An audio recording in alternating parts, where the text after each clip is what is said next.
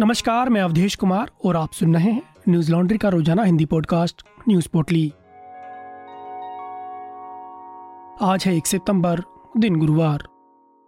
गुरुवार को राष्ट्रीय जाँच एजेंसी एनआईए ने अंडरवर्ल्ड डॉन दाऊद इब्राहिम और उसके डी कंपनी गैंग से जुड़े लोगों की जानकारी देने पर भारी इनाम की घोषणा की है। एनआईए ने दाऊद की जानकारी देने पर 25 लाख रुपए का इनाम रखा है। वहीं दाऊद के बेहद खास माने जाने वाले छोटा शकील पर 20 लाख रुपए का इनाम रखा है। अनीस इब्राहिम, जावेद चिकना और टाइगर मेनन जैसे बाकी सदस्यों पर पंद्रह पंद्रह लाख रुपए का इनाम है। एजेंसी ने सभी आतंकियों की तस्वीरें भी साझा की हैं। एनडीटीवी की खबर के मुताबिक, एनआईए ने बयान जारी कर बताया कि दाऊद इब्राहिम पिछले काफ़ी समय से अन्य अंतर्राष्ट्रीय आतंकी संगठन जैसे लश्कर ए तोयबा जैश ए मोहम्मद और अलकायदा के साथ सक्रिय सहयोग में काम कर रहा है। अमर उजाला की रिपोर्ट के मुताबिक, दाऊद इब्राहिम का गिरोह भारत में हथियार विस्फोटक, ड्रग्स और नकली भारतीय मुद्रा नोट की तस्करी बढ़ाने के लिए संगठन बनाने की कोशिश कर रहा है। साथ ही वह अन्य संगठनों के साथ मिलकर भारत में आतंकी हमले करने की साजिश भी रच रहा है। भारत ने पिछले साल संयुक्त राष्ट्र सुरक्षा परिषद में भी इस मुद्दे पर कहा था कि दाऊद और उनके जैसे अन्य आतंकी आश्चर्यजनक रूप से एक पड़ोसी देश में संरक्षण का आनंद ले रहे हैं। भारत की ओर से लगातार पाकिस्तान पर आतंकवाद को बढ़ावा देने के आरोप लगते रहे हैं। जिसकी पुष्टि 2018 में संयुक्त राष्ट्र सुरक्षा परिषद द्वारा जारी एक सूची से हुई थी। इस सूची में अंतर्राष्ट्रीय आतंकियों के लिस्टेड ठिकानों का पता जारी किया गया था, जिसमें दाऊद का पता कराची दिखाया गया था। बता दें कि दाऊद इब्राहिम उन्नीस सौ तिरानवे के मुंबई धमाकों का मास्टरमाइंड और मुख्य आरोपी है। इस धमाके में शहर के अलग अलग इलाकों में कुल बारह बम ब्लास्ट हुए थे, जिसमें दो सौ सत्तावन लोगों की मौत हुई थी और 700 से ज़्यादा लोग घायल हुए थे। दाऊद इब्राहिम एक अंतर्राष्ट्रीय आतंकी है। जिस पर संयुक्त राष्ट्र सुरक्षा परिषद ने 2003 में 25 मिलियन डॉलर का इनाम रखा था। भारत सरकार लंबे समय से दाऊद इब्राहिम को पकड़ने की कोशिश में है। दिल्ली के संगम बिहार में दुमका जैसी घटना सामने आई है। यहाँ भी एक तरफा प्यार में नाकाम होने पर युवक ने अपने साथियों के साथ मिलकर नौवीं क्लास में पढ़ने वाली 16 साल की लड़की पर फायरिंग कर हत्या करने की कोशिश की। घटना 25 अगस्त की है। मामले में आरोपी और उसके दो साथियों को गिरफ़्तार कर लिया गया है। आरोपी अमानत मूलते मेरठ का निवासी है। पुलिस पूछताछ में आरोपी ने बताया कि उसकी युवती से पहचान सोशल मीडिया के ज़रिए हुई थी। लगभग दो साल से एक दूसरे को जानते थे, पर चार पाँच महीने के बाद जब लड़की ने बात करना बंद कर दिया, तब बदला लेने के लिए युवक ने अपने दोस्तों के साथ मिलकर घटना को अंजाम दिया।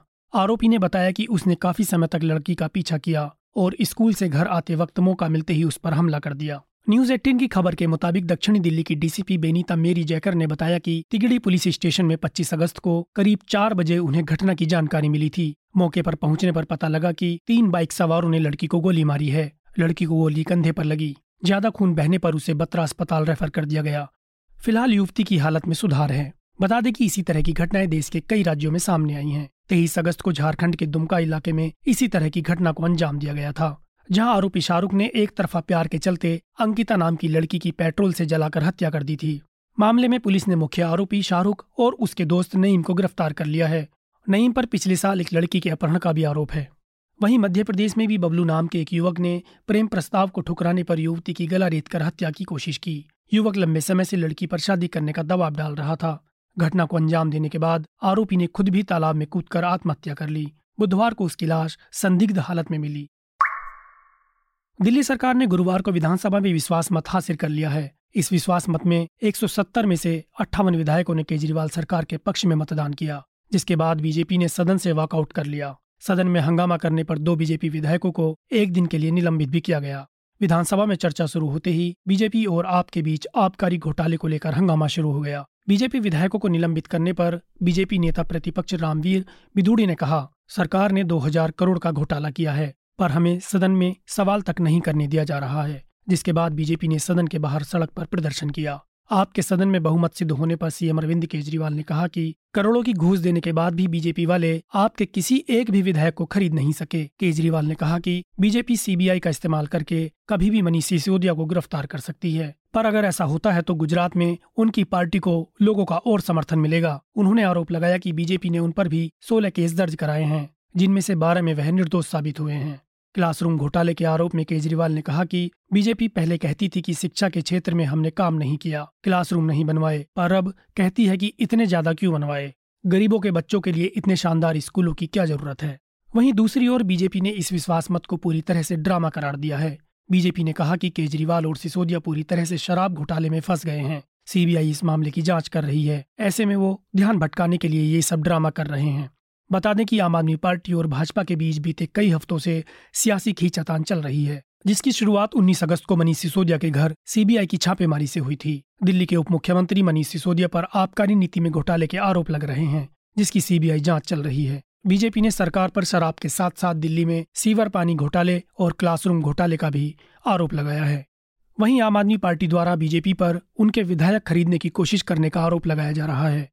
केजरीवाल ने आरोप में कहा कि बीजेपी ने उनके 20 विधायकों को पार्टी छोड़कर बीजेपी में मिलने के लिए 20 करोड़ ऑफ़र किए हैं। आपने मांग की है कि बीजेपी द्वारा विधायकों को खरीदने के लिए इस्तेमाल किए जा रहे 800 करोड़ की जाँच हो। हरियाणा के चरखी दादरी स्थित रानीला गाँव में अलग अलग जातियों के शमशान घाट हैं। यहाँ एक शमशान घाट पर जारी विवाद के चलते दलित और अन्य समुदायों के लोग आमने सामने आ गए हैं। चरखी दादरी में इस जातिगत मतभेद पर हमारे सहयोगी अनमोल प्रीतम ने स्थानीय लोगों से बात की। आप अनमोल की यह रिपोर्ट हमारी वेबसाइट पर देख सकते हैं, जिसका शीर्षक है, चरखी दादरी, दलितों के शमशान के रास्ते में सवर्णों की दीवार। यह ग्राउंड रिपोर्ट्स, वीडियोस और पॉडकास्ट हम अपने सब्सक्राइबर्स के ज़रिए आप तक पहुँचा रहे हैं। न्यूज़ लॉन्ड्री देश का पहला सब्सक्रिप्शन पर आधारित मीडिया प्लेटफॉर्म है।